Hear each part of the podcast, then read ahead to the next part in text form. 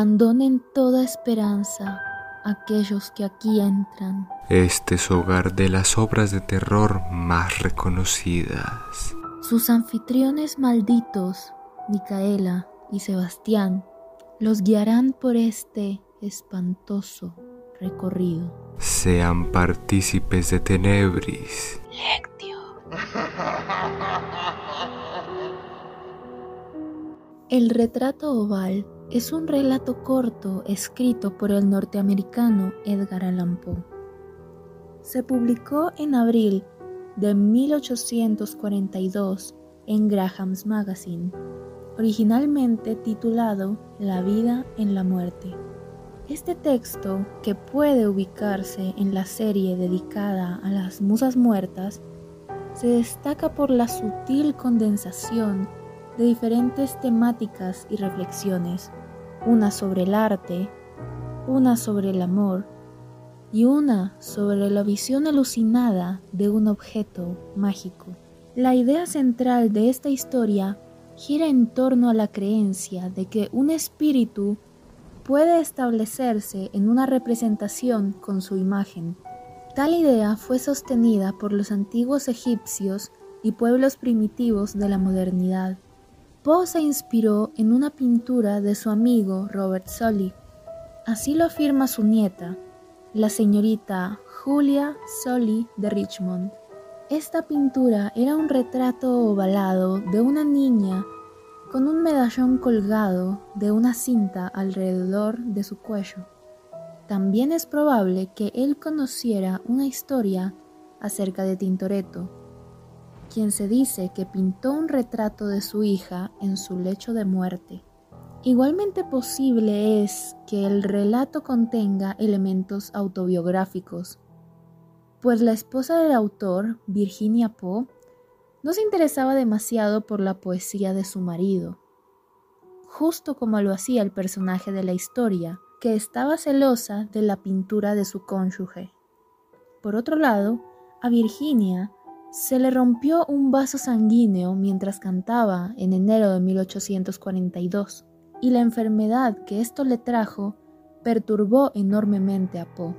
Se cree que escribió La vida en la muerte en torno al 15 de marzo. Sobre el autor podemos decir que Edgar Allan Poe es reconocido como uno de los escritores más importantes de la literatura ya que fue maestro y pionero del relato corto. Además, fue poeta, crítico y periodista romántico. También se le considera como el inventor del relato detectivesco. Tuvo una vida plagada de tragedias, miseria y adicciones como el alcoholismo. Nació el 19 de enero de 1809 y murió el 7 de octubre de 1849, con 40 años. Y ahora presentamos el retrato oval.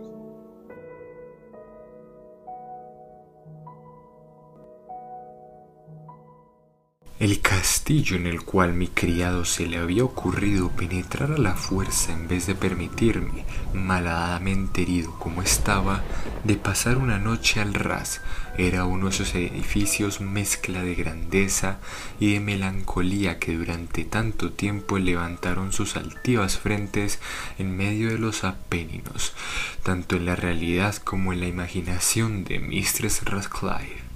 Según toda apariencia, el castillo había sido recientemente abandonado, aunque temporariamente. Nos instalamos en una de las habitaciones más pequeñas y menos suntuosamente amuebladas. Estaba situada en una torre aislada del resto del edificio. Su decorado era rico, pero antiguo y sumamente deteriorado. Los muros estaban cubiertos de tapicería y de ellos pendían un número verdaderamente prodigioso de pinturas. Ya era hora avanzada y, si no conciliaba el sueño, distraerme era alternativamente entre la contemplación de estas pinturas y la lectura de un pequeño volumen que había encontrado sobre la almohada y que trataba de su crítica y su análisis. Leí largo tiempo, Contemplé las pinturas religiosas devotamente. Las horas huyeron rápidas y silenciosas, y llegó la medianoche. La posición del candelabro me molestaba. Extendiendo la mano con dificultad para no turbar el sueño de mi criado, lo coloqué de modo que arrojase la luz de lleno sobre el libro pero este movimiento produjo un efecto completamente inesperado. La luz de sus numerosas bujías dio de pleno en un nicho del salón que una de las columnas del lecho había estado entonces cubierto con una sombra profunda. Vi envuelto en viva luz un cuadro que hasta entonces no advirtiera. Era el retrato de una mujer ya formada, casi mujer lo contemplé rápidamente y cerré los ojos. ¿Por qué? No me lo expliqué al principio, pero en tanto que mis ojos permanecieron cerrados, analicé rápidamente el motivo que me los hacía cerrar. Era un movimiento involuntario para ganar tiempo y recapacitar, para asegurarme de que mi vista no me había engañado, para calmar y preparar mi espíritu a una contemplación más fría y más serena. Al cabo de algunos momentos miré de nuevo el lienzo fijamente. El cuadro representaba, como ya he dicho, a una joven. Los brazos, el seno y las puntas de sus radiantes cabellos pendíanse a la sombra vaga pero profunda que servía de fondo a la imagen. El marco era oval, magníficamente dorado y de un bello estilo morisco. No podía creer que mi imaginación, al salir de su delirio, hubiese tomado la cabeza por la de una persona viva. Empero los detalles del dibujo, el estilo de viñeta y el aspecto del marco no me permitieron dudar ni un solo instante. Abismado en estas reflexiones, permanecí una hora entera con los ojos fijos en el retrato. Aquella inexplicable expresión de realidad y vida que al principio me hiciera estremecer acabó por subyugarme. Lleno de terror y respeto, me apoderé ansiosamente del volumen que contenía la historia y descripción de los cuadros. Busqué inmediatamente el número correspondiente al que marcaba el retrato oval y leí la extraña y singular historia siguiente. Era una joven de peregrina belleza, tan graciosa como amable, que en mala hora amó al pintor y se desposó con él. Él tenía un carácter apasionado, estudioso y austero, y había puesto en el arte sus amores. Ella, joven, de rarísima belleza, todo luz y sonrisas, con la alegría de un cervatillo, amándolo todo, odiando más que al arte, que era su rival, no temiendo más que la paleta, los pinceles y demás instrumentos importunos que le arrebataban el amor de su adorado.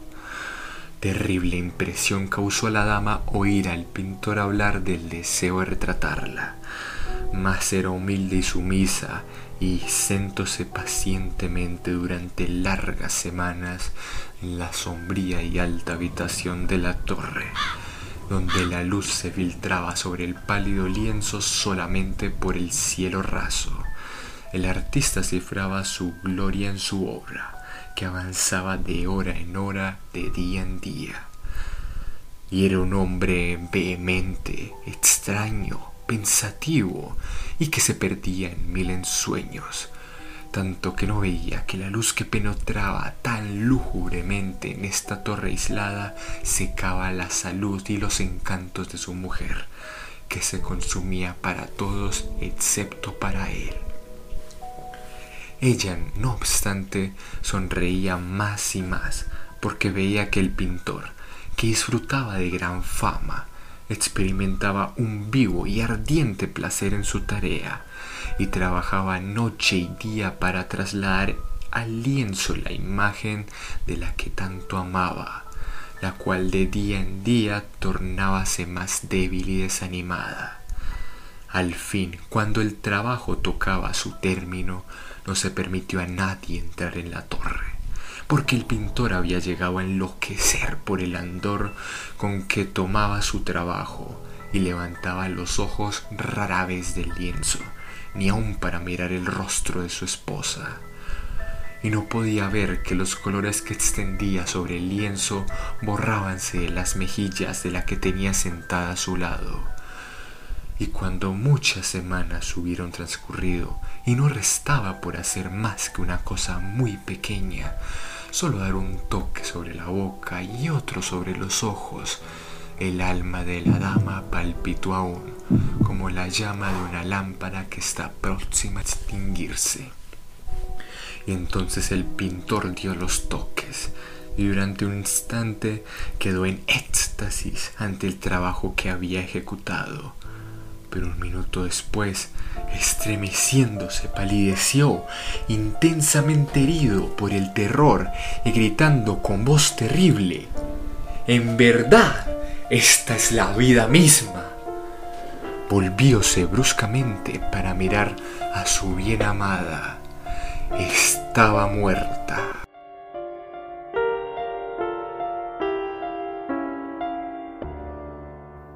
Les han hablado los caídos, Micaela y Sebastián, dejando una nueva marca de pavor y tensión para los elegidos.